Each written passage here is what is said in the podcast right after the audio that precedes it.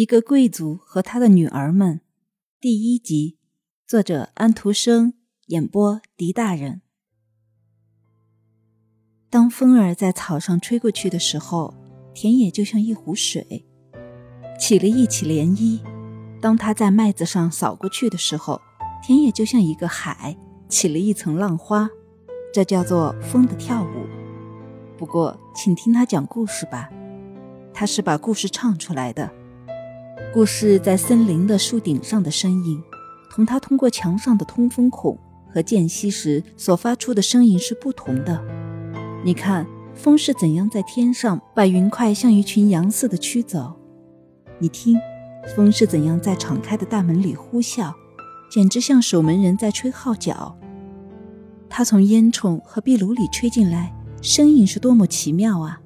火发出的爆裂声燃烧起来。把房间较远的角落都照明了，这里是那么温暖和舒适，坐在这儿听这些声音是多么愉快。让风自己来讲吧，因为他知道许多故事和童话，比我们任何人知道的都多。现在请听，请听他怎样讲吧。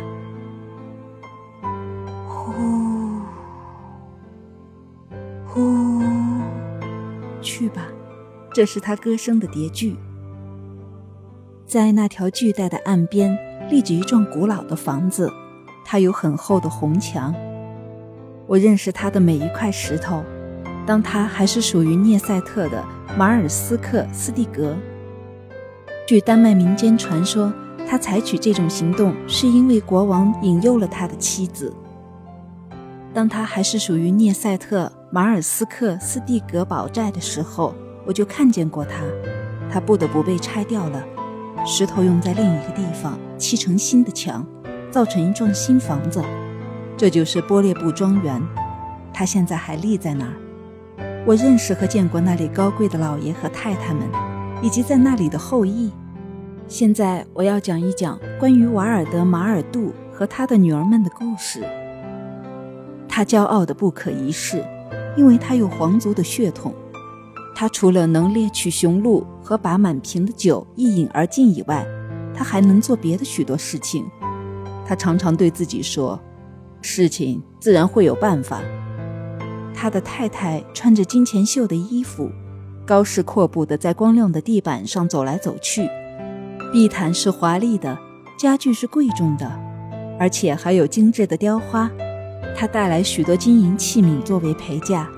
当地窖里已经藏满了东西的时候，里面还藏着德国的啤酒。黑色的马在马厩里嘶鸣。那时这家人很富有。波列布的公馆里有一种豪华的气象。那里住着三个孩子，有三个娇美的姑娘，伊德、约翰尼和安娜杜勒台。我现在还记得他们的名字。他们是有钱的人，有身份的人，在豪华中出生。在豪华中长大，我在这儿看不见别的古老的家族中常有的情景。高贵的太太跟他的女仆们坐在大厅里，一起摇着纺车。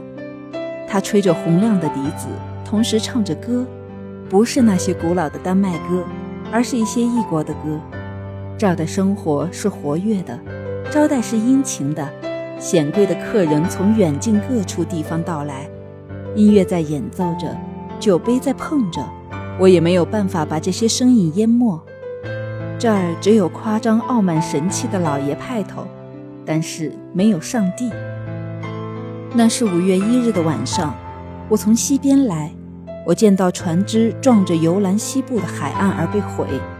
我匆忙地走过这生满了石楠植物和长满了绿树林的海岸，走过富恩岛。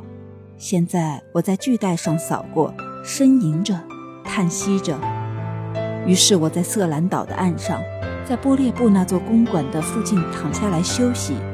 那儿有一个青葱的栗树林，现在仍然还存在。附近的年轻人到栗树林下面来捡树枝和柴草，收拾他们所能找到的最粗和最干的木柴。他们把木柴拿到村里来，聚成堆，点起火。于是，男男女女就在这周围跳着舞，唱着歌。我躺着一声不响，不过，我静静地把一根枝子，一个最漂亮的年轻人捡回来的枝子拨了一下，于是他的那堆柴就烧了起来，烧得比所有的柴都高。这样，他就算入选了，获得了街头山羊的光荣称号，同时还可以在这些姑娘之中选择他的街头绵羊。这儿的快乐和高兴，胜过玻璃布的那个富豪的公馆。